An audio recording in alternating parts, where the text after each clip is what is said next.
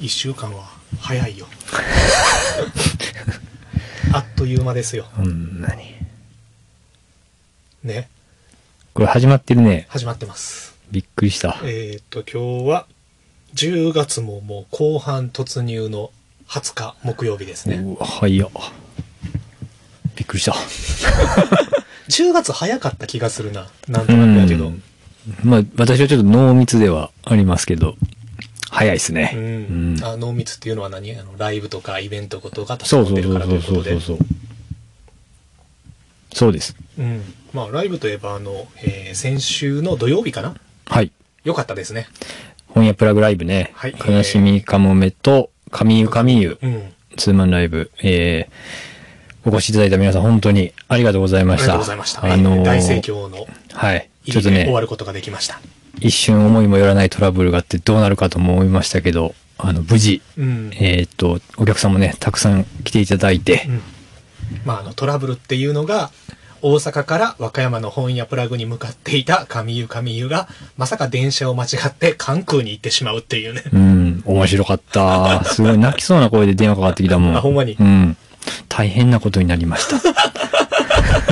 あれでもさ、これはあの、ひょっとしたら今後ね、うん大阪とか県外からね、和歌山にの、まあ本やプラグに限らず和歌山旅行をされる方にね、注意していただきたいんですけれども、JR のね、阪和線がね、うん。あの、大阪を出て、まあ和歌山駅に向かうんですけれども、うん途中、ひ野で切り離しっていうのがあっこての、切り離しな。そう後ろ何両な。そう、後ろ南両は関西空港に行ってしまって、前南両だけが和歌山に行くというね、あれはでも、初見殺しってやつやまあな。戸惑うよね。で、しかもさ、今電車の中ってイヤホンしてる人も多かったりするやあ確ん。かアにナウンスももちろん入るけど、うん俺も一回、全然違う線やけど、うん大阪の尼崎かどっかかな。はいはい。花に切り離しとかそういうのあるからさ、やったことありますよ。やりがちよね。うんうんで気をつけて。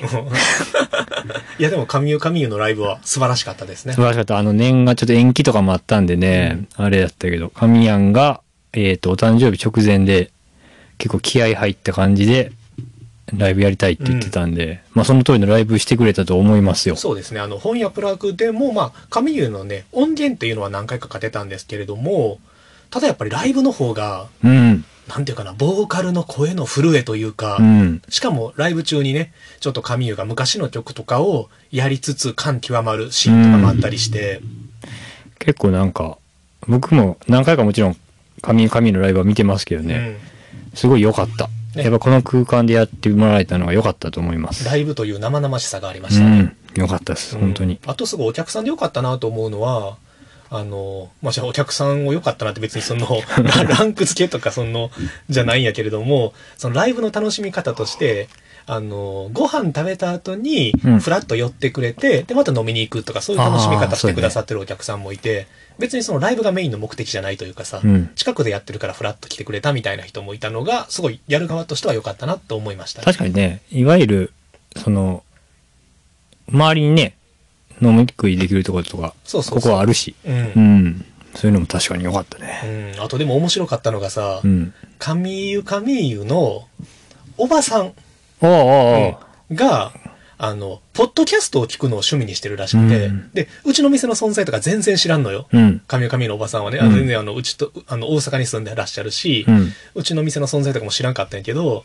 なんかのね、最近気になってる本があって、うん。それで、なんか、スポティファイか何なのかわからんけど、ポッドキャストを漁ってたら、たまたま引っかかった番組があって、うんそれを聞いてたら、神湯神湯の音楽が流れてきたらしく て、これうちのめいっ子やんってなっあてー、神湯神湯に、あんたの楽曲、ポッドキャストで流れてたねって言ったら、それが本やプラグラジオだったっていう偶然があったそうです。なかなかいい話やね。うん、MC では言ってなかったけどね、終わった後で神湯に聞いたんやけども、やっててよかった。やっててよかった本やプラグラジオ。うんまあ、なんせね、皆さん本当ありがとうございました。え神谷もありがとうございましそたし。て聞いてくださっているかもしれない、あの、神湯神湯の、えーおばさんも、今後ともよろしくお願いし ます。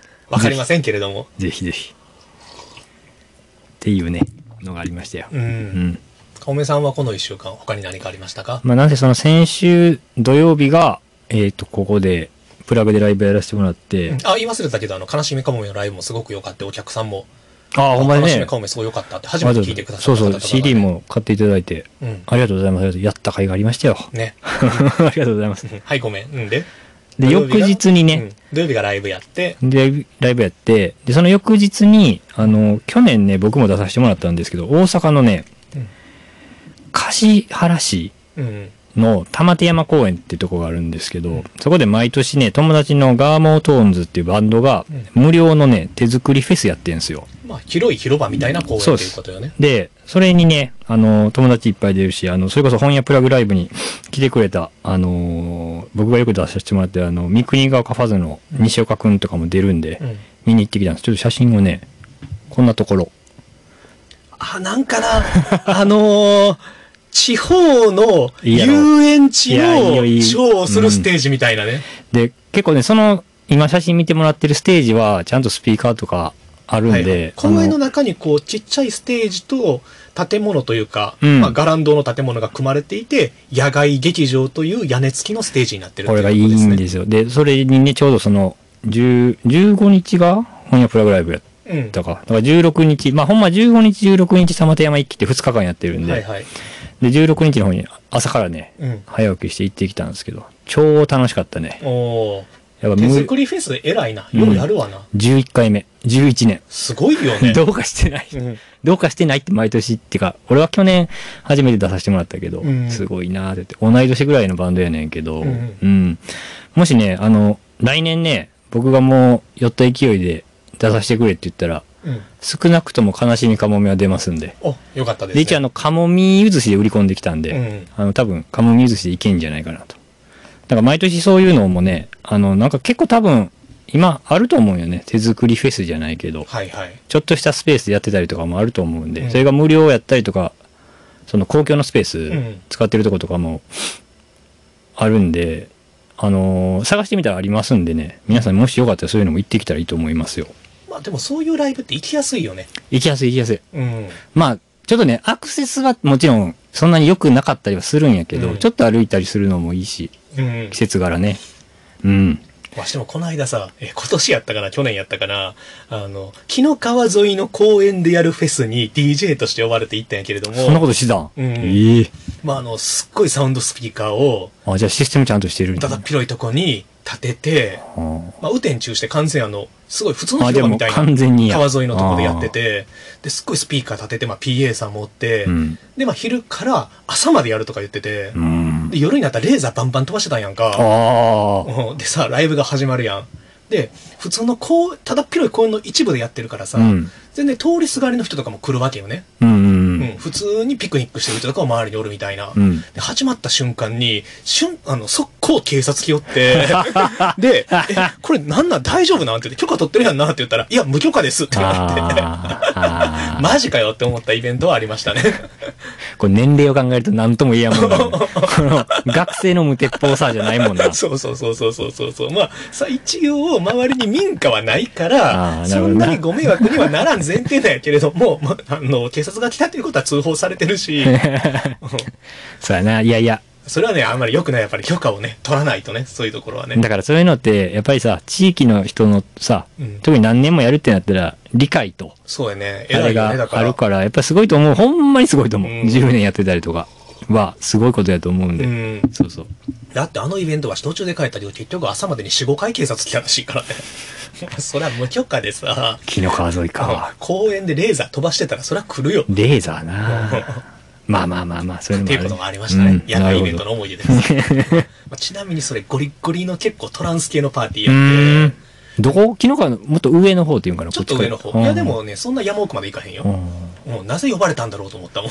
そういう人やと思われたのかなめちゃくちゃ怖か ったよ。あれは、めちゃくちゃレイブ系のゴリゴリのトランス流れてる中で、わしがかけたのって、その時持ってたのが、マツケンサンバとかしか持ってないからさあ、 え、どうしようと思ってんけど、 なんかみんないい人やったから、ああ、よかった。そこはよかったんねや。うん。怖いな。チャディアンダスカとかしか持ってなかったからさ、あーまあまあまあ。ノリが違うと思ってね。なるほど。まあそういうこともありますようね。ん。いいじゃん。はい。 他何かありましたかいや、たまて、まあまあ、とにかくこの週末超楽しかったなって。あ、良いね。だから結構久しぶりにマジで、玉手山一揆はまあ朝からやってるやつやから、あ、たまたま一気というイベントね。はいうんもう帰りの電車完全に電池切れたな。おーなんか体力ゼロみたいになったの久しぶりやった。うん、だって帰り、うちの店によって、つけのお金を払うって言ってたの来なかったもんね。もう無理。 今日払いました、さっきミキさんに。ほんまに。あ、いいんですけど。いえいえいえ。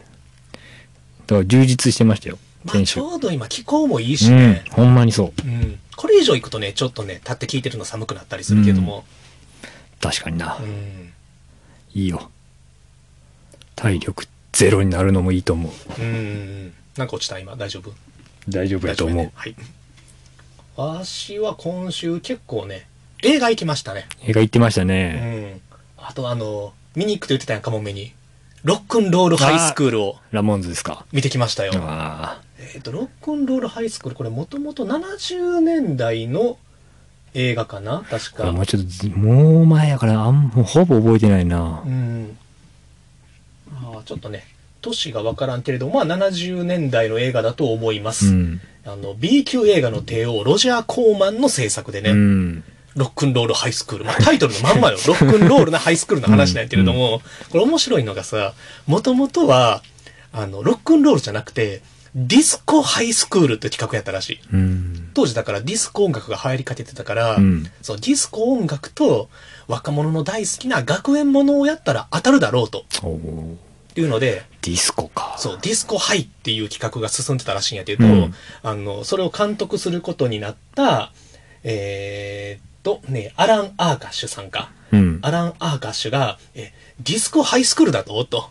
ディスコだったら、ハイスクールを爆破できないじゃないかってなって、うん、爆破力そやうったんや爆破ありきで そう、ハイスクールものだったら爆破だろうってなって、で、爆破できる音楽は何かということで、ロックンロールだろうと。あで、当時大人気だった、えーパンクバンド、まあ、ロックバンドのうんラモーンズを迎あ。うえた、わえーまあ、バカロック映画ですよ、いわば。うんまあ、ストーリーをどんなのかというと、もうね、わかりやすい。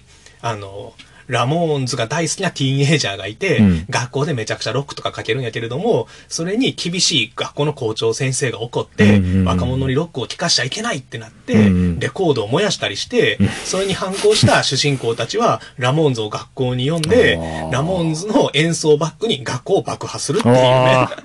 そんなんやったっけ、爆破はなんとなく覚えて、爆破したか。うん そうそう。っていう、まあ、まあ、バカ B 級映画 ですよ。いわばね。まあ、コメディなんやけども、うんでもね、これさ、まあ、ロジャー・コーマン制作っていうことで、まあ、うんロジャー・コーマンってそういうさ、音楽バカ映画とか、うん。とにかくなんか、何でも当たれば低予算で作りまくるっていうので有名な、だから B 級映画の帝王って呼ばれてる制作者なんですけれども、うんまあ、ロックンロールハイスクールも間違いなくその流れにある B 級バカ映画、まあ、そしてロック映画うん。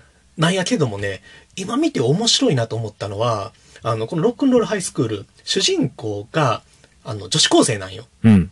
えー、PJ ソウルズさんが演じてる、女子、えー、ラモーンズ大好き、はいはいロック大好きの不良少女。うんえーそして、えー彼女の親友でデイ・ヤングさんっていうのが演じてる、うんまあ、親友がいて、彼女は科学オタクの優等生なんようね。んうんなのでその不良少女と科学オタクの優等生っていうこの親友同士の二人っていうのが、うんまあ主人公格なんやけれども、そのね、友情の描き方がすごい良かった。うん。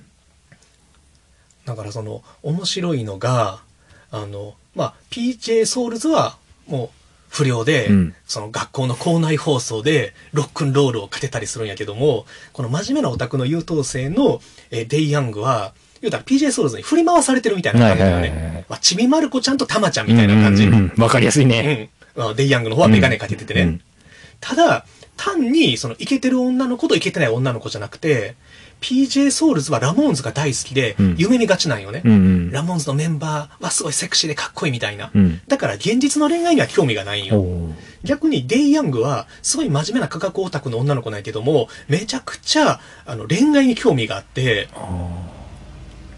そうそう。っていう感じも面白いし、うんで、無理やり付き合わされてるように見えて、実はデイ・ヤングの優等生の方がパンクやったりするよね、やってることなるは。ほど、なるほどね。その PJ ソウルズが学校でロックを流したいってなったら、あの、そのシステムとかをいじるのはデイ・ヤングの方なのよ。うんうんうんうんで、PJ ソウルズが学校を爆破したいってなった時に、うんダイナマイトを学校に設置 して、爆薬を作るのはデイ・ヤングの方なよね。うんだから真面目に見えた方が実はやばいっていう関係性もなるほ面ど白いし、実効性があるね。そうそう。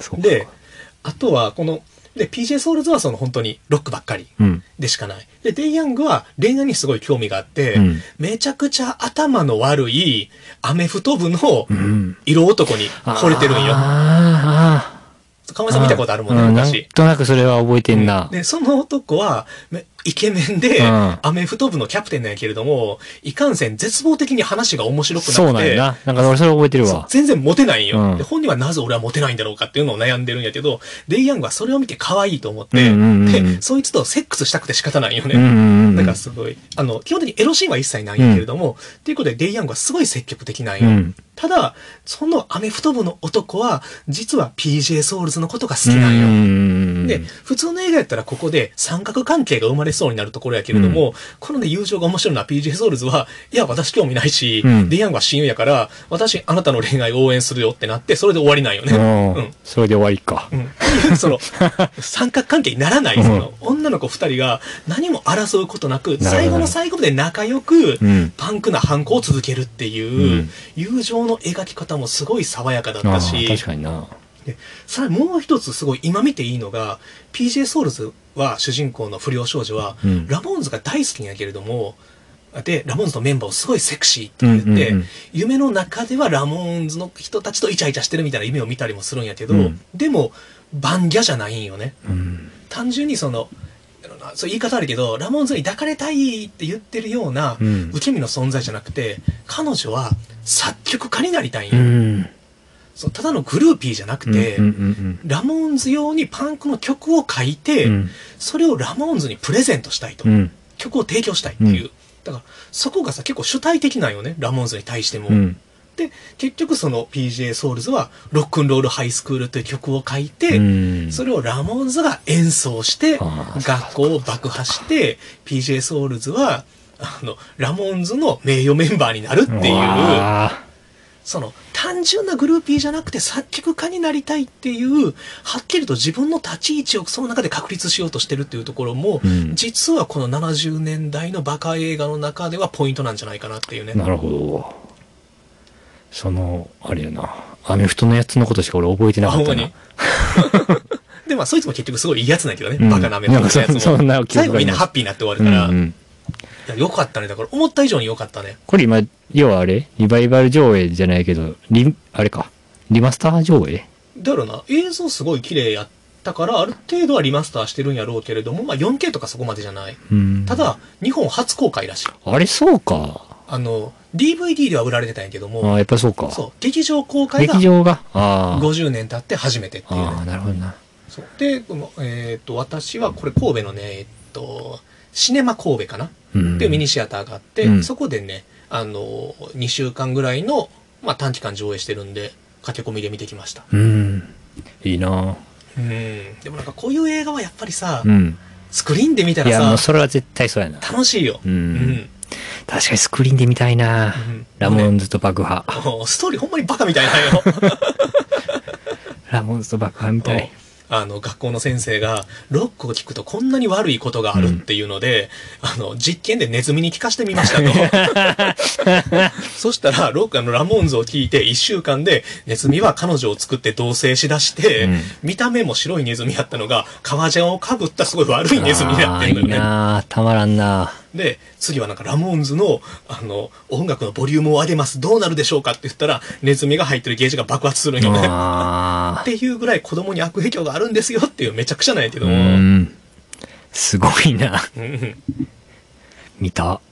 そうか、そんなんだネズミのそれとか。そうであとまあそのロジャー・コーマンに関して言えば結構セクシーな映画も撮ってるんやけれども、うんあのロックンロールハイスクールに関してはそういうあの嫌なセクシーシーンというのがまずない、なるほど。うんちょっとエッチなシーンはあるんやけど、うんエッチというかまあちょっとセクシャルな雰囲気になるシーンはあるんやけどそれも結構ね女の子主体でなっていくんよね。ああ、なるほどな。うん、結構デイ・ヤングの方が積極的だったりするっていう、うんうんうんうんすごいそれもバカバカしいシーンなんやけど、うんあの友達を巻き込んでそのアメフト部のやつが PJ ソウルズのこと好きやから、うんじゃあ私が PJ ソウルズやとしてあのデートをした練習をしようみたいなんで、うん 二人で車に乗っていい雰囲気になった後どうするかみたいな練習を無理やりさせるみたいな。あーあー、あーあー、それはもうなんか覚えてんうんだなから。そこもすごい面白い。 あのブラのホックの外し方を教えるみたいあーはいな。はいはいはい。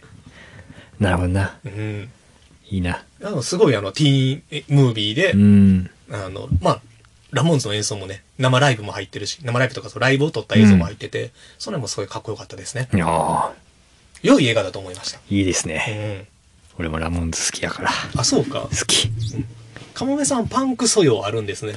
パンクするやっぱパンク好きですよ。特にラモンズとか、好き。うんうんううん。ん。まあ、一応 DVD も出てるので、まあ、あの、見れる機会がないわけではないんでね。配信とかはないけれども、もし興味ある方見ていそたうだきやな。たい俺でもす多ね分 DVD で見た記憶があるもんな。うん。レンタルになってると思う。うん配信はないけど。うん。なるほど。うん。はい、というロックンロールハイスクールと、うん。あとこれは昨日、そんなに見るつもりなかったんやけど、たまたま時間がぴったりあったので、うん。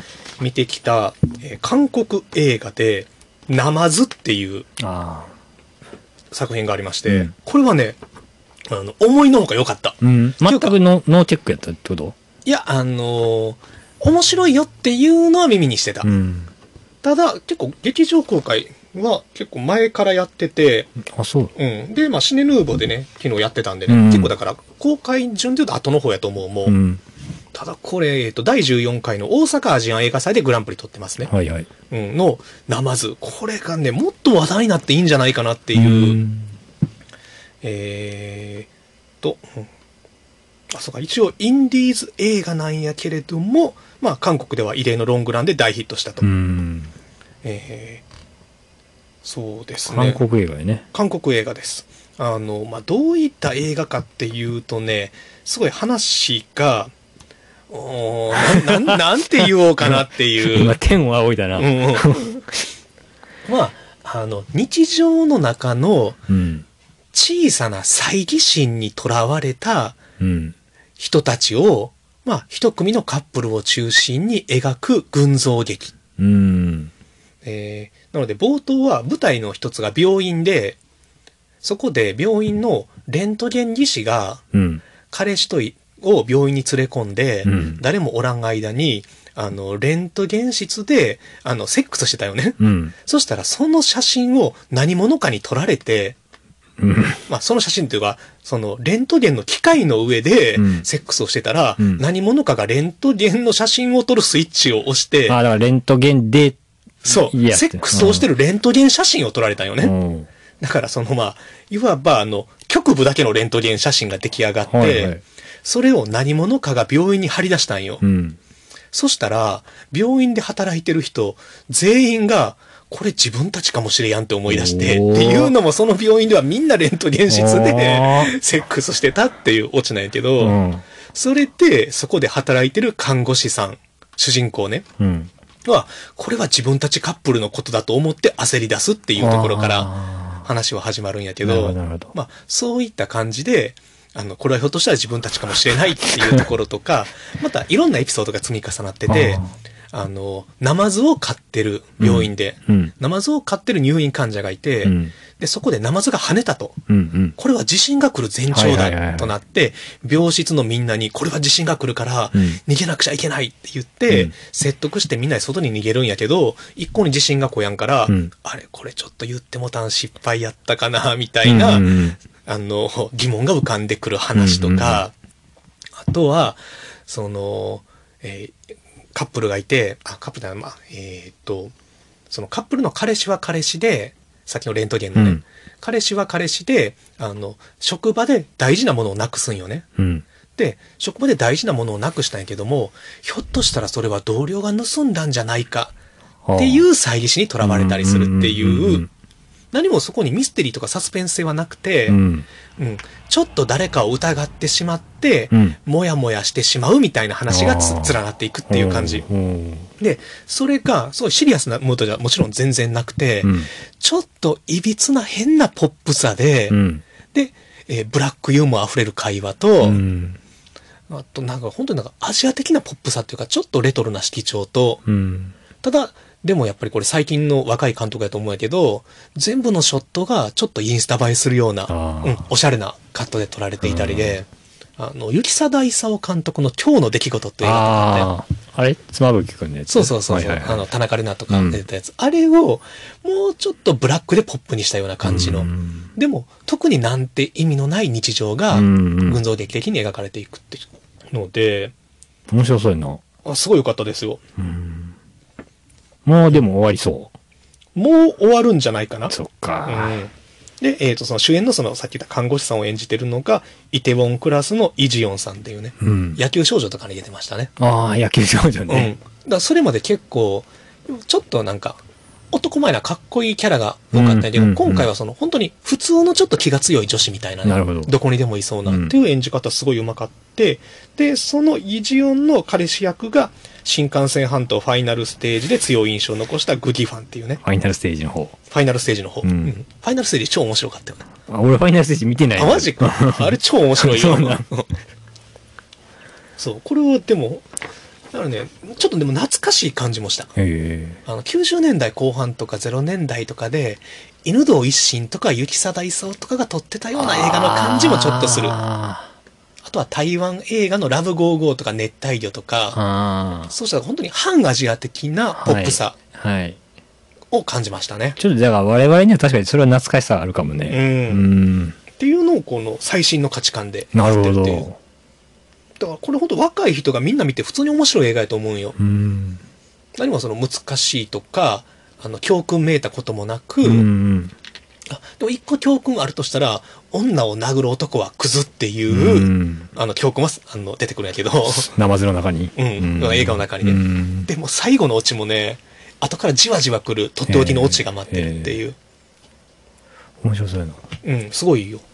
チラシもちろんあのね、予告編見てもらっても特に意味わからんと思うんやけれ ども、ストーリーはね、本当になんかこう説明しにくくてうん、ただ、あの、雰囲気がわかると思うんでうねん、ぜひぜひちょっとね、予告編見ていただいて、もしまだ公開が間に合うようであればね、そうやね見。ていただきたいですね。ナマズ。多分だから、ジャイホーが提供やから、あそのうちジャイホーで配信かかると思うんやけど、あと、フールも提供になってたかな。あ。出たよ。やっぱりもう、この、俺の入ってるところからちょっとずれてる やつ。うんありがとうございまいす。や、でもね、面白いですね。いいねこういう韓国映画もね、いいですねっていう、そうい確うかポにッな。いいですプで。ね。うん。あとはちょっと昨日は2本立てで、七人学隊っていう香港映画も見てきたりしたんですけれどめっも、ちゃ見てる な。うん、ただ七人学隊はね、さすがになんかこう、万人におすすめっていうわけではなかったね。ドキュメンタリーとかじゃない。えっ、と、香港の7人の有名な監督が、それぞれ香港をテーマに撮ってるオムニバス映画。なるほどな。うん。で一応なんかその、失われゆく香港への哀愁というか、ラブレターというか、うん。まあ変わっていく香港の街を少しちょっとセンチメンタルに描いてる作品が多かったかなっていう中で、まあただその、めちゃくちゃ面白いとかではない。うん確かに。。うん。まあい一作10分15分やから、が、7人7分か。人分。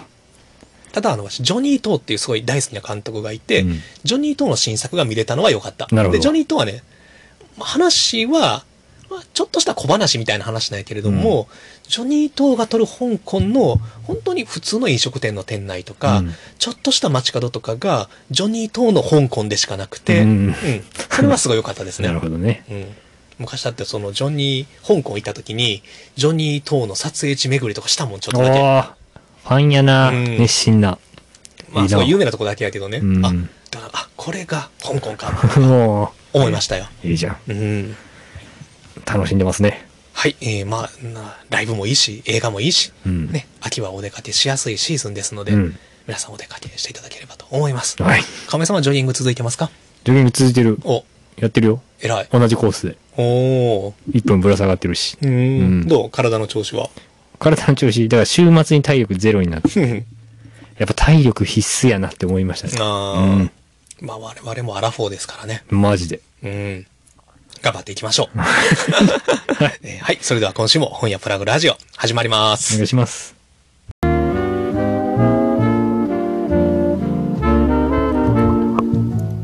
はい、えーということで本日は10月20日木曜日はい。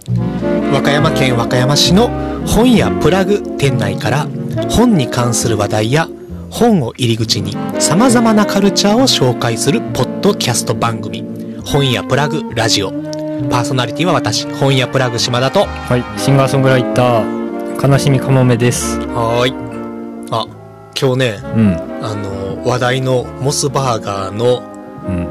月見フォカッチャかな話題な。話題あの売れすぎてしばらく販売え休止やったっていう、美味しくてうん、あのセーラームーンがねポスターに載ってる、ええうん、モスバーガーでモスバーガーでその方そんなことしてたっけ、うん、セーラームーンはだからこの数年めちゃくちゃ働いてるやろ。ああまたな、うん。で、まあ、月見ブームやん、世の中は。あマクドナルドもねそう、マクドナルドから、うんそう、あの、ソーセージの入ったフォカッチャに、うんあの、半熟の卵がついてるみたいなやつね。フォカッチャに卵か、うん。あー美味しかったまあ、初めて食べたよね。わだまあ、ちょっと食べてみようかな、みたいな さ。こんだけ世の中で話題なんやからっていうのでさ。まあ感想としては、卵がない方が食べやすいんじゃないかとうん、思い俺まもだしたからフね。ォカッチャよなフォカッチャやろそう、ソーセージ美味しいんよ、すごい。んで卵が美味しくないわけではないんやけれども、うんうん別に卵はそんなに求めてないかな、みたいなのは。うんうわこれはでもそんな月見ブームに一石投じるみたいなさ、うん。ことい や、え感か想も、かもめさんはさ、マクドナルドの月見バーガーとか食べたことある食べたことはあるよでもそんな俺毎年これはーって楽しみにしてるわけではないな、うん。行ってあたまたまあったら、んああっていうだからそんなに卵ファンじゃないんよな。ハハンバーグに卵欲しい派目目玉焼き的なやつまあでそれもそうやなあってもってとこやな、うん。うん、絶対とかじゃないまあ、なんかそんなに別に卵求めてないよねっていう卵の熱がない、の。うん。うあんでも、逆に、あの、ハムエッグとかが無性に食べたくなる時はある。ああの、石原裕次郎が、ご飯に、あの、千切りキャベツーとはい、はいはいはいハムエッグうんを乗せて、なんかソースかけてかき込むみたいなさ、なんかそういう昭和の食べ物には、憧れはありますね。うんまあ、憧れがあるというか、食べりゃいいんやけそうど、やねそれはすぐできるからね、でもあんまり家でやらんよね。うん、まあ確かになうん卵かけご飯ですそうね、。でさ、たまにさ、あの、老舗の洋食屋さんとか行くとさあ、メニューにあるんよね。あハムエッグ。ーああれはでも、さすがによう頼まんな。ーすそうやなう。常連とかじゃないとわざわざなんよっぽど食い飽きた常連じゃないと頼めないメニューや。うん確かに確かに確かにその、とんかつとか、ハンバーグとか、エビフライとかがさ、うんある中で、ハムエッグを頼む勇気ですよ。一人でそれ食ってたらちょっとかっこいいけどうな、ん。かっこいいよね。お昼の時間そうにさそう。まあ、はでも800円ぐらいするんや ね。確かにな、うん。だって、わしの大好きなフライヤーにもあった気がするんやけど、おそら、だって、ハンバーグと、とんかつがついた A セット、ううんえーエビフライと魚のフライがセットになった B セット、うんえーさらにコロッケの C セットうんとかが、あえーコロッケセットかなコロッケセットがある中でさ、うんハムエッグ頼む勇気がね、ちょっとないですね。 気にはなってるけど。いつかやな味違うんかないや一緒じゃわからへんけどだから東京とか大阪とかに行くとハムエッグの名店とかあるんかなまあハムエッグの名店とかはありそうやけどう。なんうんまあこんだけ月見ブームなんやからさ、うん あの、ハムエッグブームが来てもね、いいよ ね。エッグブームうん。まあでもあのマクドナルドのさうん。モーニングはいはい。マフィンはい。ソーセージエッグマフィンかあ、それは美味しいね。あれ、あれ美味しいよねあれ卵入れ。うんやっぱちょっと朝食感があるのかな卵のあれって。うんうーんすごい、あれやな。ふわっとした話 やな。うでも朝食にハムエッグライスが来るとちょっとしんどいやん。ーん、確かに選択肢には入らへんな。ううんん。言われてみればう。ん。まあちょっとなんかハムエッグ食べたい熱が高まってきましたね。今。今。うん。なるほど。まあ明日じゃあちょっとい ざフライ屋さんに行って、いやハムエッグを頼めるかっていうと頼めないんやけどね。頼めやんねやう。ん。かっそこいいとそり思ゃうけどポな。ークチャップとか頼んでしまうよ。まあ絶対そうやな。お口そうなってるもんうんな。え、かもめさん和歌山でベスト洋食屋さんあるベスト、まあベストって言うとその比べるあれはないけど。まあその好きな洋食屋そされん。はまあ近いところで言ったらあの八幡前の駅あるでしょう、うんあそこの交差点にホテルあれはホテル帰国なんかな、うんうんうん。帰国きちょっとねごめんなさいお店の名前ちゃあやふやなんやけど、ほう。まあ、ランチと夜出してるまあほんま洋食を出すところがあるんですよはいはいはい。レストラン帰国やったから、まあ、ホテルと併設になってるとこうろ、ん。でそこまあお昼1000円っていうランチがあってえ、ホテルは稼働してるんしてるしてるしてる、うんだから結構なんかあのービジネスホテルうん、うんそう。だからそこのお客さんは多分、あの、そこで夜飯を食うんやろねはいはいはい。なんか書いてるから。うん。あそこたまに行くんやけど、うん1000円で日替わりなんやけど、うん。結構いいよ。マジか。うえ、んどんなの日替わりって。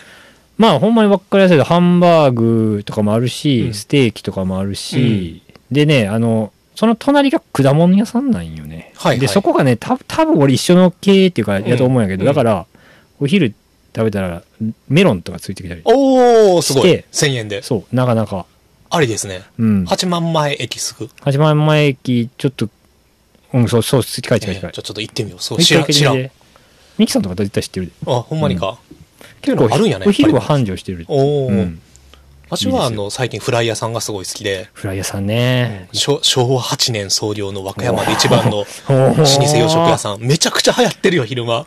洋食ってなんかいいようね、ん。土日とか、車止めれやんぐらい流行ってるからあ、そう駐車場2つあるんやけど、あーすごいなそうそこのね、B セット、 B セット B セット、エビフライと魚のフライうんの、白身魚のフライのセットか、ポークチャップがね、すごい美味しい。あーあだからそこ俺が言ってるところも、うんたまにたまにっていうか週に1回ぐらいタイのうんなんかこうソへーテー的なやつとかがあってそれってやっぱりなかなか食えられへんやんタイのソテーってすごいな、洋食屋さんそうで。そうなかなかいいんですよおー白身魚のやつとかもあってはいはい結は構い美はい味。しい魚出ると嬉しいよね。あんまり魚あるとこ少なかったりするやん。そう肉系やからなうん肉系揚げ系やからなそうそう。うんでもわかさ、洋食屋さんって実はさ、結構、その、ローカルな味が出るというかさ、るうん和歌山の洋食屋さん、特にフライ屋さんとかってさ、味濃い気がすんだよね。そううん。うんなんで、あの、私10年ぐらい神戸住んでたんですよ。神戸あるでしょで、神戸さ、洋食屋すごい多いうや。うんんで、すごい好きな洋食屋さんとかもあってさ、うんでも結構さ、神戸の洋食屋さんってさ、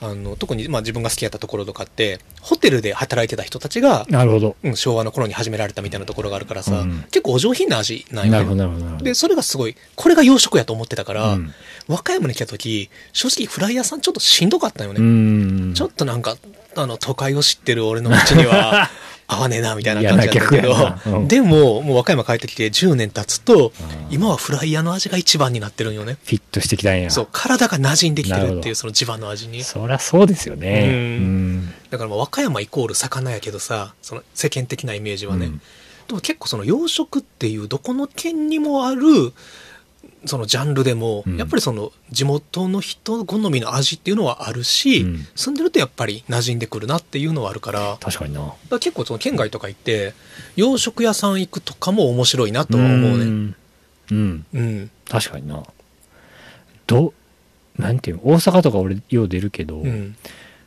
やっぱ梅田とかってやったら探す気にはならへんねんけどあるんやろうけどなまあもちろんね、うん、古いとことかやったら神戸とかやったら今度行ったら探そうかな神戸めちゃくちゃあるよ。うんあの、足が一番神戸で好きなのは、プチっていう、プチ六甲と王子公園の間の水蔵筋商店街うのんちょっと外れにあるね、うん昔ながらの洋食屋さんがすごいね、おすすめ。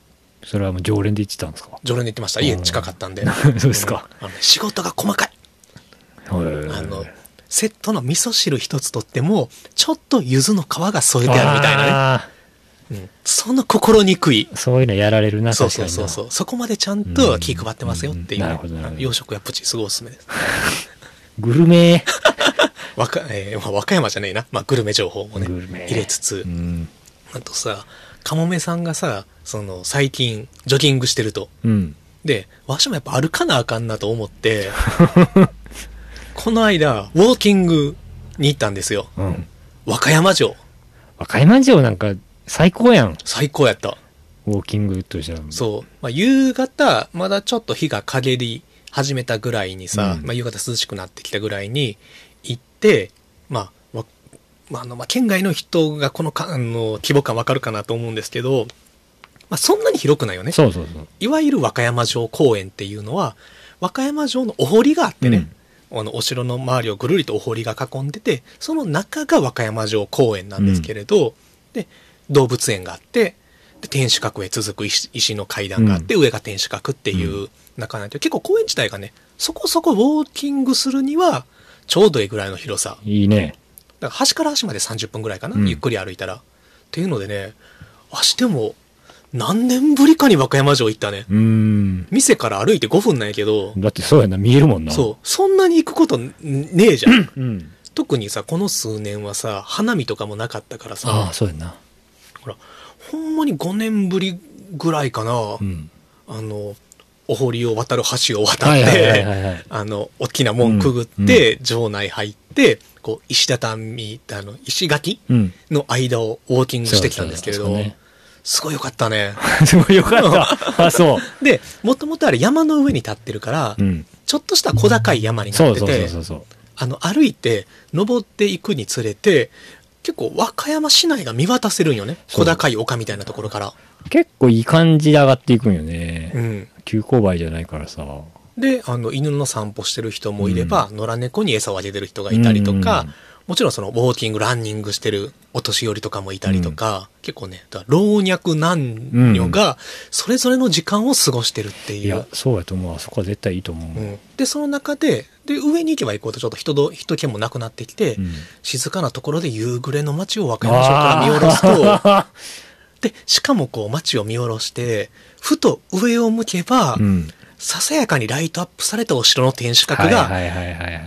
しかも、あれってさ、面白いのが、和歌山城って結構どっからでも見えるんやけど、うん和歌山城公園に入ると見えなくなるんだよねおう。一瞬、石垣で。うんそれ多分築城の、そういう作りやと思うんやけど、うんその洗面いられた時にうんすぐわからないってあいうね。パッて分からんようそにうかそうそあう。ーが、ちょっとずつ上に歩いていくと、ふとした瞬間に、石垣の間から天守が急にバッと出てくるんよね。うんこう、松とか桜の間かはいら。はいはいはいうんそれもふと見た時に和歌山城が見えるっていう、あーいいなあ歩いているとこの街はすごくいい街なんじゃないかと思ってしまったよ。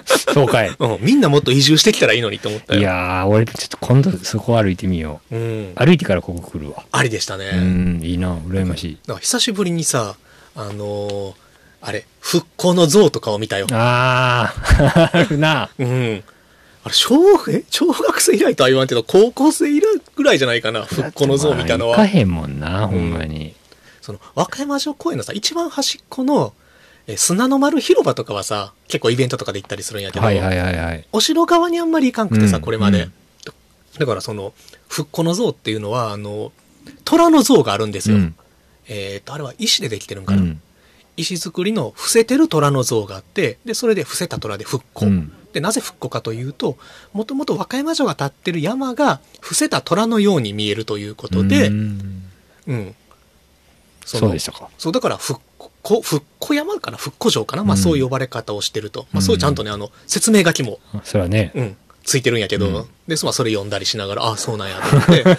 で、まあ伏せた虎の今は石像が置いてて、でも、それは二代目なんやってな、あれ。ええそうなんやそう、戦後に作られてるんよ。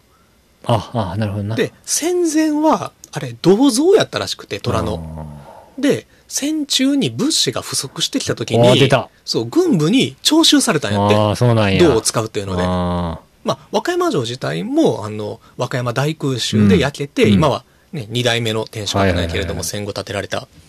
そうそう、まあ、っていう、あ、どっかで聞いたことあるけど、あそういえばそうやったんや、みーたいうな、んあの、言われを読んだりしながらね。豊かなジうんョギングですね。そうだから、ちょうどだから先週さ、そのうん大阪のエッセイでさ、後藤明生の新徳問答を紹介してはい、はいはいはいあそういう街歩きも面白いなと思ってねい。や、絶対そうやろ。うんまさにやな。で、あの、その復興の像の、まあ、説明書きを読んでると、有吉沢子の木の皮には、うん。前の像が登場しますみたいなの、ああ、だから仙台の。仙台の、はいはいはいはいうんが書かれててさ、そこではし有吉沢子の木の皮って、うんまあ、和歌山代表する小説やん。うん。かもめさんも名前ぐらいは名前ぐらい。いはね。うん。をね、恥ずかしながらですよ。え和歌山で本屋をやりながら、しかもあの、本好きですと、本読んでますと言いながら、本当に恥ずかしながら、初めて木の皮を読んだんですよ。えおこの度。この度。うん。しかも、すぐ読みたかったからう、ん。たまたま結構うちの店にも入ってくるんやけど、古本でもなくて、うんあの、ちょっと近くの大きな書店に入 って、まあお買い上げして、うん読んだんですけれどもね、最高でしたね。へえ。へえ。あの、二日で一気読みしてしまいまあしあ、た。出た。えー有吉沢子の木の皮ですよ。おすごい、付箋貼ってる。うん。えっ、と、もともとはね、これは1959年に発表された。 59う年。ん。えー新聞連載ですね。あ、違う、雑誌連載ですね。うん婦人画報で、えー1959年1月から1959年5月まで連載された、うんえー小説です。もうこれがもうわ、まさに、和歌山のローカル大河ドラマよ。えまあ、大河もその名の通り大きな川、木の川でえすよなるねほ。ど。話は、なんとなく知ってるいや、全然。あ、マジか。うんまあ、っていうわしも全然知らんかったんやけども、名前だけが有名っていうね。まあ、いや、名前だけが有名じゃないな、普通に有名で、うんまあ、呼んでる、貼る人も和歌山の人やったらね、多いと思うんやけど、まあね、ちょっと、まあ、言うならば、もう、和歌山に、生きとし生けるすべての人が読むべき ええ小説ではないかと。ほんまうに、ん。あの、二日前に読んだだけやのに、うんこれちょっとね、 もう生涯ベスト級と言ってしまっても、ええてかまあ和歌山で本屋をやってる限りはそう言わざるを得ないうん一冊じゃないかとね、思うんですよ。マジか。うん。えっ、とまあ、どういった話かと言いますと、この有吉沢子の木の川。うん。あの、明治から始まって物語は、うん。明治、大正、昭和、お。それぞれの時代を生きた祖母、うん。えー母、娘の女三代のうん。話なんよね。うん。えー明治生まれの祖母、大正時代に青春を過ごした母、うん。そして昭和の戦前戦後を生きる孫っていううん。女性3人うのん。話で、で、あの、まず第1部は、えー舞台が明治。うん全部で3部構成で。はい。で、第1部の明治は、えーこの、えー第1部の主人公の花さん、うん花、。うん。えーこの簡単な方の花ね、はい花見の花っうん。ていう女性が主人公で、彼女が、あの、九度山生まれなんよ。うん。言ったら和歌山の山の方、紀の川の上流。はいはいはい。九度山生まれの花が、九度山のしかもあの、昔で言う大地主、もうん、大きな家のお嬢さんだった花が、無ソタに嫁いでくると。う。うん。無ソタのまあそこそこ大きな家に嫁いできて、うんでそこで夫は無ソタの村長をやったのがどんどんそこから政治家になってうん大物になっていくんやけど、うん最終国会議員になるんやけど、うんを、えー支えるえー明治生まれの女花の話、うん。で第2部は舞台が対象になって、うん今度は花の娘の、えー、文代が出てくるうん。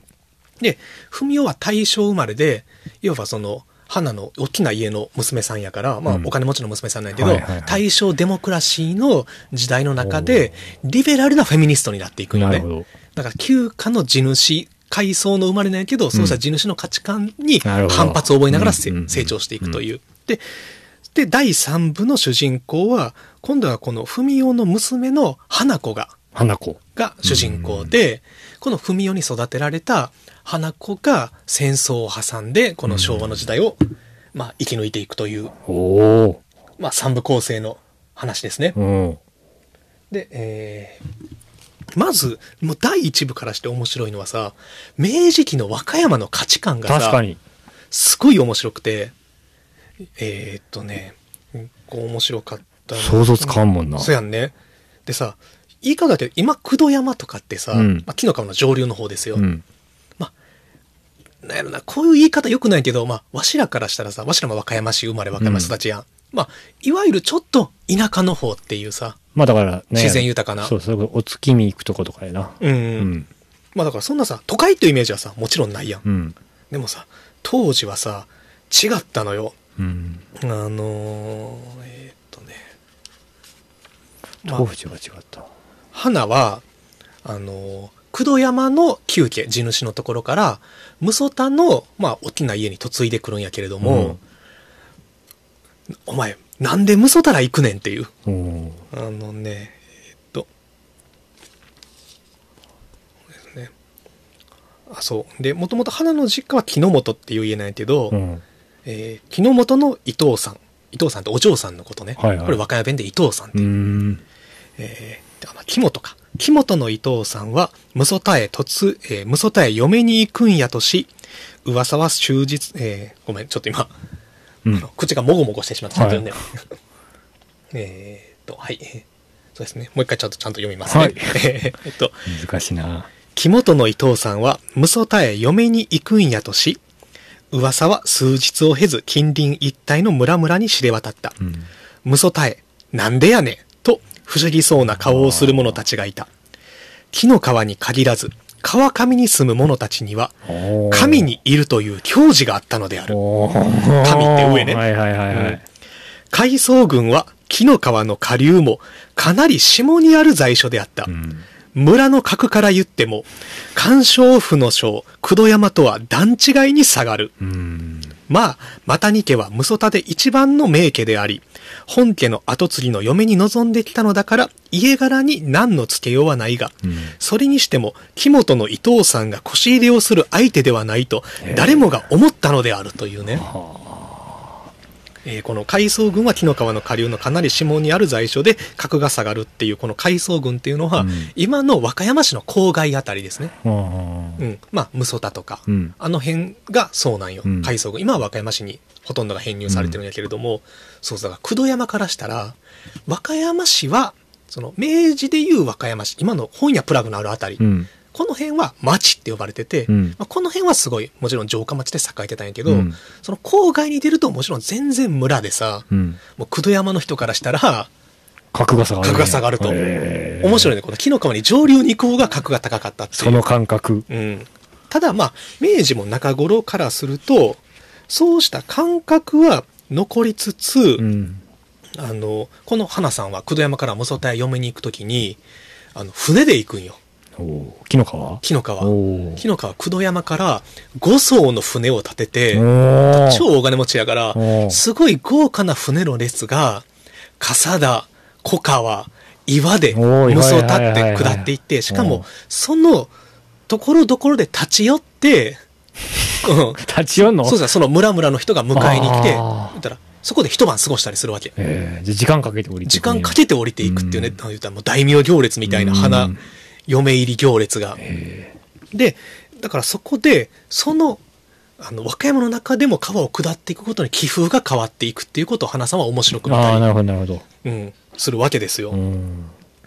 で、えーっとね、ただまあ、書くとは言いつつも、あの、時代はさ、やっぱりどんどんと変わっていって、うんもちろんその無沙汰とかも発展していったりするわけよね。うんあのあここですね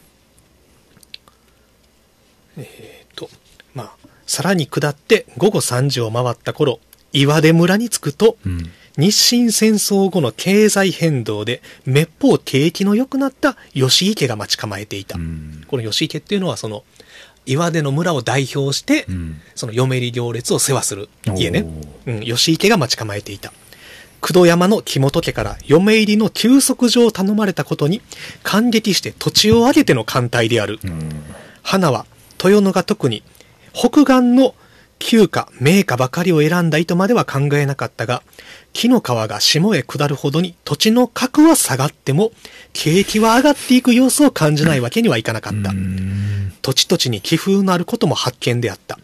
自分が嫁ぐ無ソタは、どんな気風を叩いて、おー自分を待っていることだろうっていうあさ、ーもう異国に行くぐらいの感マジ覚そうなんやなよね。和歌山県内で、しかうんも、紀北だけの話なんやけれど、うっんていう感じもね、すごい面白いよね。すごいうね。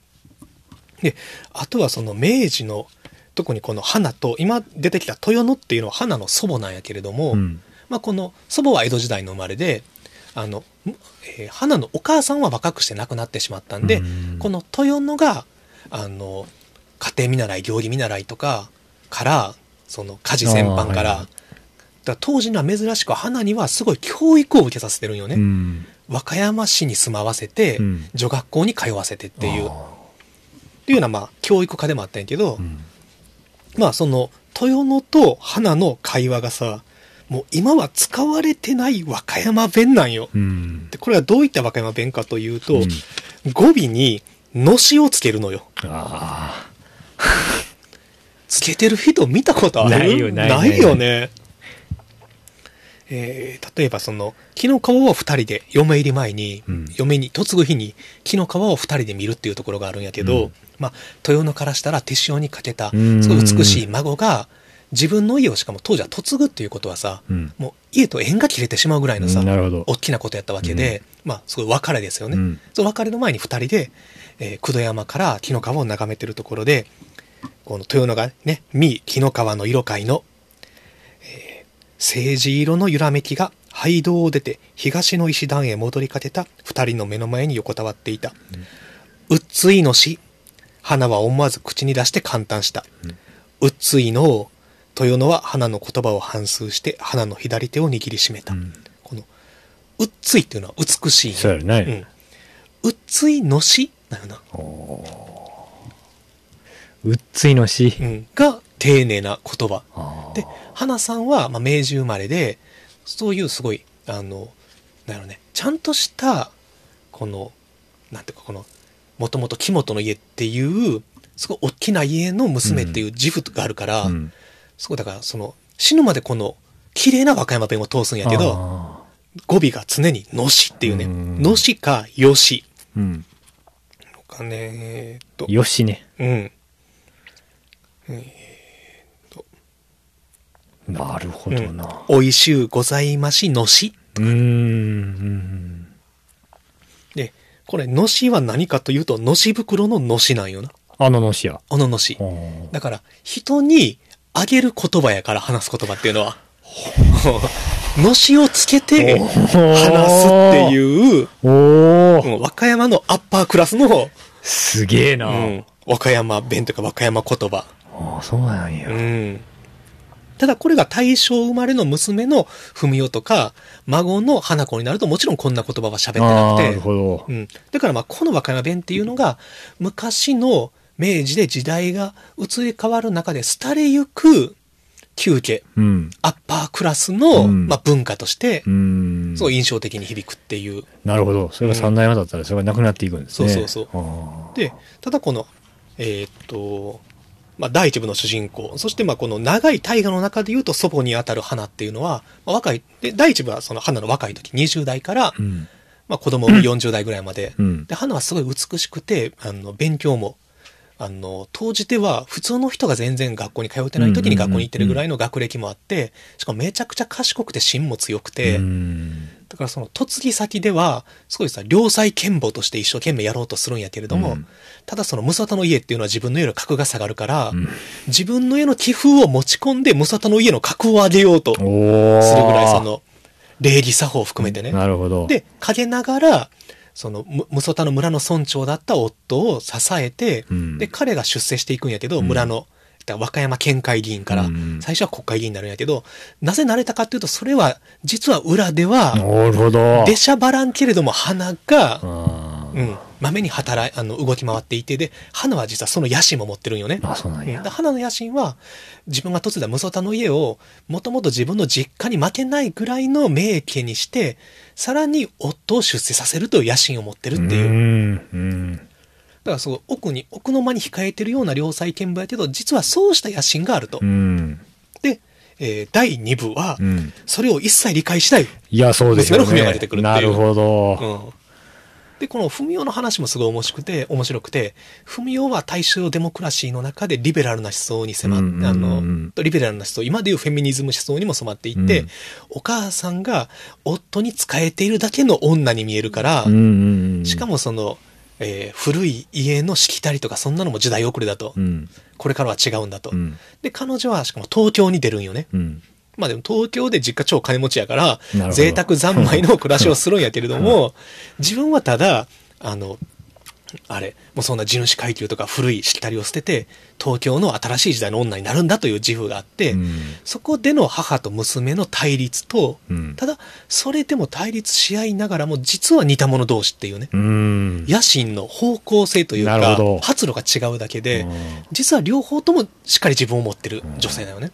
っていうのが第2部の面白さ。はいはいだはから第2部でしかも時代が大正に移り変わる中でもちろん和歌山の町も変わっていくっていう、うんうん和歌山の町、まあ、武蔵田も発展してくるし、工藤山とかそうした地方との関係性も変わってくるっていう時代の変遷もい。うーん。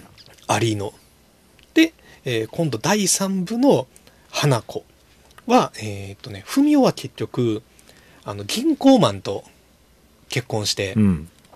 で、えーっと、彼は当時のその、えーなんかな、海外赴任もあるような大手の銀行の銀行マンやったから、あの、えー孫の、まあ、文雄の娘、そして花子からしたら、孫の、えー花子はう、ん。あれ、えー幼少期を、えー海外で過ごしてんのね。おー。で、えっ、と、ジャワで過ごしてるんかな旧オランダ領のインドネシアで。ああー、はい。うん。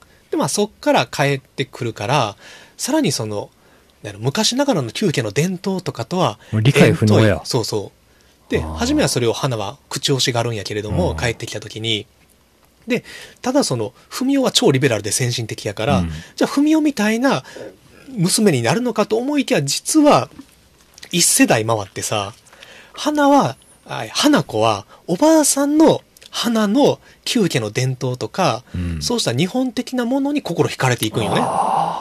だからあれやん、そのさ、ヒップホップの歴史でも、あの、ジャズがあって、今度はロックが来て、息子世代。うんで、ロック世代は自分の親世代のジャズとかそんなダサいと思ってたのが、今度その息子のヒップホップ世代になると、逆に、あはいはいはの、いおじいちゃん世代の音楽かっこよくなったりとか、うんファッションでもそういうのあるやん。ううんん。まあ、そうした、その、えーつながりというものがね、うんまあ、こう、脈々と木の皮を舞台に続いていくという女三代のええ話でね。めちゃ面白そいや、う。めちゃ面白いよ。すごい。ただ、あれな、いや、すごい、めっちゃ面白そうやなと思ったんやけど、やっぱその、なんていうん、野心うん。の話、もう俺、だから最近、もうゲームオブスローンズの方やからさ、はいはいはい今こう場面が全部あの、ゲームオブスローンズ の、この、。あの、そういう苦しいのはないやいや、絶対そうやろうなとう思って。ん。そうか、いや、そういう話なんや。うん。まあ、あとは歴史的に見れば、和歌山大空襲とかも出てきて、うん。あの、ムソッタから、その和歌山の町が燃えていく。うん。和歌山城か、に火が上がって崩れ落ちていくっていうのを眺めるっていう情景があったりとかね。すごいね。うん。面白いんですよ。これはでも、だから超有名な作品ですよね。そうですね。あ、そのさっきのあれで言うと、えーこれは第3部で、おばあさんになった花が、うんえージャワから帰ってきた孫の花子を連れて、うん和歌山城に行くっていうシーンがあって、えー日曜の午後で、自社の縁日ほど賑やかではないが、松笠餅を売る小店などが出て、城の南にある動物園へ行く人々、うん遊園地から駆け出してくる子供たちの姿がのどかであったという。うんまあ、動物園まであるけど遊園地もあったよね当時うん和歌山城公園内に、 で、えーあらこの虎花子が立ち止まった」実物大の虎の銅像があ二人の目の前にのっそり這い出したような顔をして立っている、うん。えーこの虎はその昔このお城を復古山、えー復古山竹垣城と呼んでたんであーそれにちなんで作っ。あたーものやしてよし。花が説明するのを聞いても、花子はまじまじと銅像を凝視していたが、変だわ、この虎。ああ、わかった。おばあ様。この虎の足が奇妙なのだわ。小さな指で、虎の前足と後ろ足が左右同時に前進している不自然さをついているのだった。うん。よう気づいたして、花ちゃん。その虎ができたとき、おかしゅう言うて、大騒ぎになったもんやったのえ。どうして作り変えないの間違ったものを飾るのはいけないことでしょう、ん見上げた瞳の子供らしい真剣さに、花は真面目な顔をして答えた。こんなアホみたいな間違いを、こう見て気がついて面白いと思う人たちもいますんやして。ああ、面白いと思うの。人に迷惑がかからないからね。花子は白い歯を見せて、晴れやかな表情になったっていうう。ーん。そう、ちょっとだからこの昔の虎の像っていうのは、うん作りがいびつだって、で、えーあの、その虎ができた時、お菓子を言うて大騒ぎになったみたいなことがうーんね、なるほどあなった。らしいですよ。へえ。それの二代目を先日見てきたんですね。そうですね。うん。いやー、っていうね。すごい。うん。昨日か。これ、うんこれそれこそ、なんかドラマとかになってんの映画になってる。あ、映画になってんねや。う映画にもなってるしどうやろうねドラマとかもあったんかな、ーん。うん映画はあの1966年に、えー花を司陽子うん。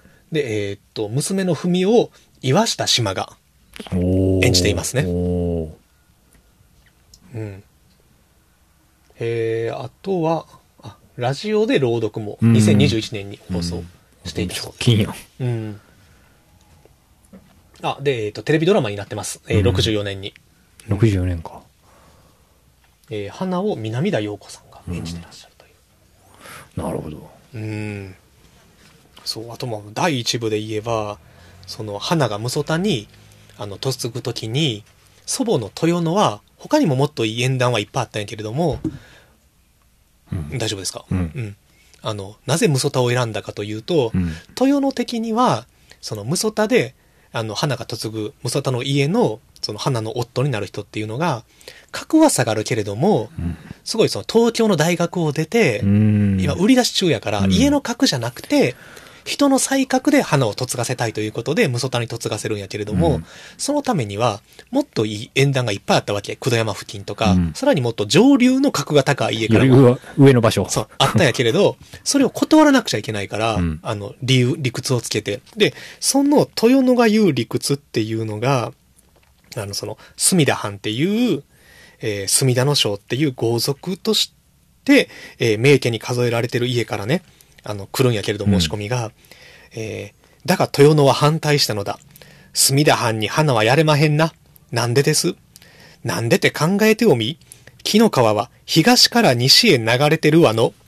木元から隅田へいたら、西から東で流れに逆らう注文や。木の川沿いの嫁入りは、流れに逆ろうてはならんのやえ。花は隅田藩にはやりまへんって。それ、と通る、それが。そんなアコリおっしゃったら困り ますな。アコリやないえ。わたえのお母さんは吉野からこの家に来なした。あんたらのお母さんは大和から嫁入りしたん、来たん、え、嫁入りしてきたんえみんな流れに沿うてきたんや。自然に逆らうのは何よりいかんこっちゃっていうう。ん。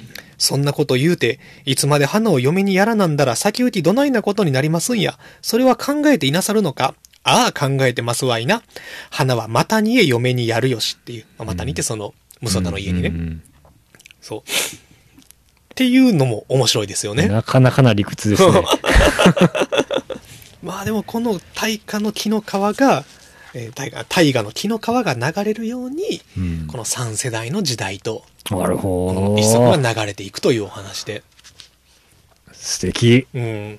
まあもちろんこの旧家、えっ、と、花の実家である木本の家も、嫁いだマタリの家もう、ん。もう地主階級っていうのは時代とともにどんどんと、うん。まあ、もちろんあの没落していくんやけれども、うんそうじゃその没落っていうことに対する悲壮感っていうのは特にこの小説ではなくて、うんあのまあ赤涼寂しさとかは残っていくんやけど、うんまあそれはある種時代の移り変わりの情緒ということで、あーうんうまいこと流れていくっていうのもいいし出てくる3人の女性っていうのがそれぞれに主体的なんよね。う。うんんその時代に翻弄されるとか、うん家というものに飲み飲み込まれて、抑圧されてるとか、そういったものじゃなくて、時代時代にそれぞれの生き方をそれぞれなりの野う心んなるほどとな理想を持って生きようとしていく姿が描かれていくんで、あ今読んでもね、そう面白いんじゃないかなとーなるほど。思いますね。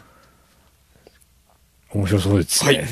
うん。っていう、あの、木の川すごい面白いよというわあ一級河川紀の川ですよ。一級河川ですよう。ん。うん、ちょっと木の川の上流久しぶりに行ってみたくなったからね。上流なんかなかなか行かんもんな。うんこっち住んでたら。い行こうか、うん何するでもなく。何するでもなく、あの、ご当地巡礼したいねっていう、確かに。おすすめですね。おお。いや、これはでも本当に和歌山の本好きは一度は読んでも、良いんじゃないかなと、その谷崎潤一郎の笹目駅とかもいいですよ。うんで。も、所詮、所所詮、所詮阪神間の話でしかないから ね。よ、よそ様のお話やからさ。なるほど。うんあこの辺とかも出てくるよね。あのこ、こ、この辺の辺、ちうんょっと本屋プラグ周辺っおおていうのが、この本屋プラグ周辺っていうところが、花が明治の時代に、ー。うんあ。の、学校に買うように住んでたのあねあー、。なるほど、なるほど。うん、まあ「一」と書いて「町」と、えー呼んでるんやけれどもえーっとね、はいはいはい、この辺か。この辺ですねあここですねえーっと「総開始牧藩町のどこたりやろ私は隣の福町に6年ばかりいたことあるんやけどのしうん。」花のセリフねうん。 「のしうん。」ええー和歌山市に市長町といって、豊かな紀州がそのまま凝縮されたような裕福な町々があった。東から駿河町、福町、牧藩町、あ、牧藩町、寄合町の4つがそれである。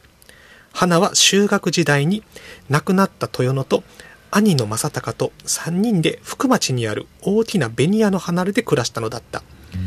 帯屋、えー薬種や薬種屋って書いて、うん薬種や菓子屋など大きな蔵を持った問屋や商家が立ち並んでいる、うんえー市長町にこの娘もいたかと思うと花の方には早くも親近感が芽生えている市長町の町並みを楽しげに追憶する花に娘の方もようやく警戒を解いたのか問われれば素直に答えるようになったという、んこの市長町というね、市長も、えー駿河町福町牧藩町寄合町うん、この辺なんですよ、この辺ですか、うん、だから駿河町はうちの本屋プラグの2つ隣うん筋で言うとんまあ、ここはよろず町なんやけれども、うんまあそう、駿河屋があるところですね。ああ、まさに。うん。うんそう、だからこの辺っていうのが、豊かな紀州がそのまま凝縮されたような裕福な町々だったっていう。う。まあ今はもう大きな蔵を持った問屋さんっていうのは残ってないけれども、あんまり。うんただ斜め向かいの、うんもう一個次の角は、昔からあるお菓子問屋さんやったりう、ん。こ、の、えー薬種屋さんうん。とか、あの、苗屋さんとか結構多いからね、この辺。だかああ、そうらだ問屋街は問屋街やって、なるほど、なるほうど。ん、だから明治の時代はすごい華やかだったとなるほどな。うんあ寄り合い橋とか今すごいちっちゃな橋なんやけど、うんあの言われなきゃ気づかないっていうぐらいのあ。あるはあんのあるはあるええ。あのもうちょっと向こう行ったとこローソンがあってその奥側あのそう堀を渡るちっちゃい橋がああれが寄り合い町ー。寄り合い橋あであの辺が寄り合い町でー寄り合い橋は本当に人が通行できやんぐらい混み合ってたみたいなね、ええ。うん、すげ江え。戸から明治にかけてはなんか、場所わかんの不思議な感じやな。そうそうだからまあしょあの昭和になるとさブラクリ町がすごい混んでたとか言われるけど、はいはいはいはいその前は向こうやったんなだねるほど。そういうことうか。んっていうのもねすごい面白いですようね、ーん。お分かりり。いただけましたかのしわかりました。 今さ、今のにのしつけの変やなと思ってだ。からさ、のしとよしの使い分けがさ、難しいよね。そうやな。よしはたまに言うけどな。言ううん。どうわざ、わざとな。そはのいはいはい口をついて出るもんじゃなくて。うーん。どないでございますかのしもう結構だから切ってのしつける感じまあ今のは言い方か。ような言い方やね。うんあの、正しい言い方よくわからんから。あーそれは、ほんまでございますかのしうーん、なるほどな。うん。あ、これだからその、えーっと、花と、えー夫が東京に行った文雄の話をしてるところで、うん。夫はあの仕事で、まあ、東京に上京してあの、まあ、東京に貸してる文雄の様子を見てきたんやけど、うんそこでね文雄はな七色の酒ら飲んだりしとるんやであの色。これなんかこれなんかビールのことなんかなひょっとしたらおーカクテルのことなんかうな、んまあ、それはほんまでございますかのしうん。ふん男女同権やから男の出入りするとこへ女も出入りせないかんのや言ってなカフェへ行ったりしとるんやそうなまあカフェでございますかのしうん。文雄はそれをな、胸張って自分の口から言いよったわ。母、おもろいやっちゃや。あんた、冗談やございませんよしっていううさ、ん。なるほどな。うんこのよしとのしの使い分けっていううね。ん。まあでもこうした文化もね、やっぱりね、失われていくもんでありますからね。うん。まさに。うん。そうよしって。ああ、だから、なんやろ。何々しよしとかたまに言うけど、まあそれは言うね。んうん。これはもうだから転じて転じてなんかな。うん。うん。 なるほどな。というね、奇襲弁がね、すごい面白いですおね。お面白い。うん。さすが。いやもうさすが有吉沢子ですよ。うん。今でも有吉沢子記念館でできたからね。どこに和歌山市駅前に。え知らんやろ。知らん。東京にあった有吉沢子の邸宅をそのまま移築してんねシーキーのとこん。うん。え市駅の、あの、橋渡ってすぐの横のとこにね、できてるのよ。ああ、そう。まあ普通の家なんやで言ったらさ。なるほどな有吉沢子の邸宅を移築してるから。へえ。あ、再現か。再う現。ん。 行ったあれね、水曜日がね、休館日なん よ。うちと休み一緒なのよ。ああ、なるほどな。うん今度行ってみよう。うんちょっと。で、はじめそれができるときに、どう活用したらいいものかみたいなヒアリング会みたいなのがあって、うん和歌山のなんか議員さんが、県会議員が、市会議員かな、うんが主催する。そこに呼ばれてさ、コメント求められたりしたんやけど、わしは、何も面白くない普通でいいと思いますって うーん。言ったんやけど、結局、なぜか今、あの、ベトナムカフェが入ってますね。へえ。おおしゃれカフェが入ってます。へえ。よくわからんな。 だからなんかさ、C としてはさ、賑わいを作りたいみたいな形だったからさ、なんかその地味あな記念館にしたくないと。だから有吉さんはこと全然関係なくてもー。、そういうことか。そう、おしゃれな、まあ、極論スタバとか掘り込みたかったと思うよね、本来は。その人が入ってますよみたいなんでね。あーまあそれもどうなよっていうのがね、ちょっと思ったり。それはでも行ったら、あの、いわゆる書斎というかさ。どうなってんのか分からへんねん。いや、だからそういうのあるやん。うんでもただーわしベトナム料理好きやから、普通にベトナム料理カフェは行ってみたいなとは思ってるん やけど。そこは何くんか。もうただでも別に有吉諏訪湖記念館になくてもよかったかなとは思うよ、もちろそうやん。なもう一回行ってみたいな。いや、見たいやん。うん。そう、だからちょっとなんかチラチラ話出してるけど、あの、僕の好きな串田孫一さんね。はいはいはい。串田孫一さんの、多分ご存命やった時の、それは多分もうあの、仕事場というかさ、うん住居が多分今、記念館じゃないけど、多分解放されてると思うんですよ。なんかで見た、雑誌で見たけど。うん。うん。だからあの、まんまの、その、机とかさ、うんが要はあるわけ。うん。丸々。はいはいで、。あの人楽器も弾くからさ、ハおうープとか。おお。とかも置いてるような、まあ、ええ感じの写真でしか見てないけど、うん。それ見たいよね。おーうんちょっと行ってみようかな。ベトナム、で、ベトナム料理食ってこようベかトナム料理食べて、多分美味しいと思うで。 ああ、そうか。ええな。そうそうそう。っていうのがね、あったりもするんで、ぜひあの、和歌山にお越しの方はね。言われんかった。そうした全然ところも行ってみるのも確かに確かに。久土山もだから久しぶりに行ってみたくなったもん。ちょっと行ってみたいよね。うんあれなんか、ジャズフェスとかやってんで。あ、マジで、うん。え、それ普通に行きたいな。うん。どの、どのシーズンかはちょっとわからんけど、多分久山やったと思おーう。うん。なるほどね。ええ。最初の話にね、戻るけど、そういうのあるよって。おお、うあん、至るところでいろんなイベントが行われています。ええ秋ですから。そうそうう。ん怒られやん程度にね。ということで、ぜひぜひあの、木の皮、呼んでくあだあ、さいさ。すが。うちょっんと。読んでみよちょっと今だから、あまりに面白かったからと、急いでうちの店も仕入れを今発注かけてるんで う。。岡山の本屋さんと。来週あたりにはね、入るかなと思うんであー、その来週までにこれをお聞きのリスナーの皆様は今読んでる本を読んでしまって、ああ、せかすやん。でね、あの、来週あたりその木の皮の入荷に備えていただければとなるほど。思いますけどもうね。ん積んどくのね、一番上にね、買っておいていただければ。大変や。えでもね、マジで大河小説としてね、うん。面白い大河ドラマ、朝の連続テレビ小説を読むみたいな感覚でさ、そんな感じやと思う。読めるわけよ。だだから。連続テレビ小説が1部、2部、3部の3本立てみたいうんな。うん当時の和歌山の情勢で、えー政治も絡んでくるし、うんでも全然その、まあ、50年代の小説やけど本当になるねドロドロしたもんはない、うん。うん、なるほどなう。んとかその誰かがひどい目にあったりとかそういうのもない、うん。本当にもう連続テレビ小説のまあちょっとなんていうかなそんなさ未来へ向かって明るいとかそんなんじゃないけれどもううんんーんまあ結構気持ちよく読める、なるほど。うん、話ではあります。うん。ありがとうございます。ということでね、えーもう50分以上経ってるな。だから、多分、前半30分のはずやから、今回も1時間半コー1ス。時間半コースですね。ええ。まあでも本を紹介していただくとこうなりますね。しまったな。しまった いや、しまってないけ ど。カフェさんなんか言い残したことないですかえーっとね、言い残したことですかうん告知していいですかもちろんですよ。えーっと、私とスイーツいつきさんがやっているユニットですねお。かもめ水煮が、えー、ライブ11月に2本ございます。カモメ水には今、本やプラグ CD ランキングで売り上げ1位ですからね。かもめ水煮売れてる。売れてますあこの間もそれ買っていただいたからな。うん。今、うちのあの、本プラオリコンチャート、あいや1位ですね。 集計、うん。ね。ありがとうございます。はい。そう。で、あの、11月の3日、ちょっとね、和歌山から両方遠いっちゃ遠いんですけど、うん11月3日は、えー京都山陰にあります、ネガポジというライブハウスで、はい。えー出ます。で、11月の16日に大阪北浜ですね、うん。雲州堂。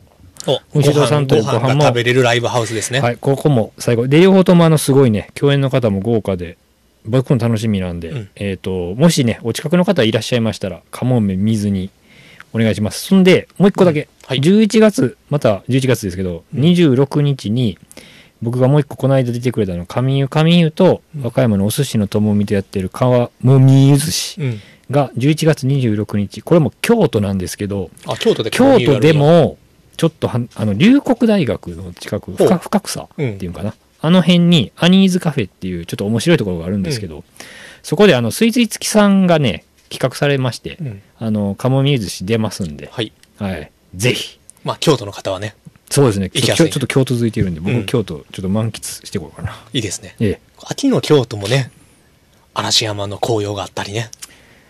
一人で、ちょっとたまに、なんいでやよ別に一人じゃない、カモミユーズして行くんやから3人で遊んできたらいいやん。いや、もうその日はもうライブでいっぱいいっぱいよ。あ、そうか。うん。京都行きたいな。一回ロケとかやったらいいんちゃ鴨川収録うする。鴨川収録。もう全然。鴨川デルタ収録するうん、指さされるからな。指は刺されやんし、やってる人多いやろうけど、特に話すことないからな、別に。そうか。鴨川にいたとて。木の皮やな。昨日か、あ、昨日川収録一回消化じゃ、うん早せんとめっちゃ寒なってくるけど。マジ間違いないね。はい、えー、ということで、今週も本屋プラグラジオをお聞きくださりありがとうございましあたりがとう。面白かったよっていう方はね、ツイッターでハッシュタグ、本プラでつぶやいていただいたり、はい。もしくはなんかね、聞いてるよって、リツイートとかしてくれると、ありがたいかな。よろしくおお願願いいししま。ますす。あと、お便りもお待ちしております。あお願いしますえー、books.plug.gmail.com、うんもしくはツイッターの DM で、まあ、最近読んだ本の感想でもいいですし、見た映画の感想、おすすめの本や映画、番組感想、リクエスト等々もお待ちしております。お願いします。はい、えー、そしてじゃあ、今週のエンディング曲、今週じゃない、今月のエンディング曲は、はい。じゃあね、皆さん、風邪ひかんように、うん、あったかくしよし。えー、抱きしめてない月に見える向こうの景色。水月さんの CD より、She Awake Night Jungle Yao。これはでも、いい曲だと思いますのし。今のよしやったんかなまあ、難しい。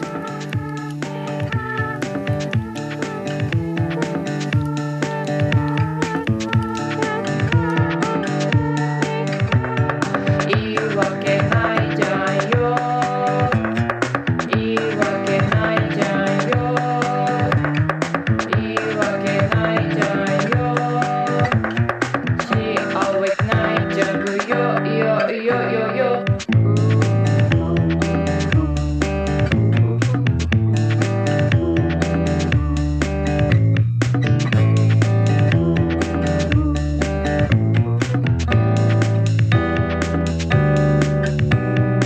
Något liten hontos, något närre åt sugnika. Något to 言っても本当は朝の光流れる音つかみたがる。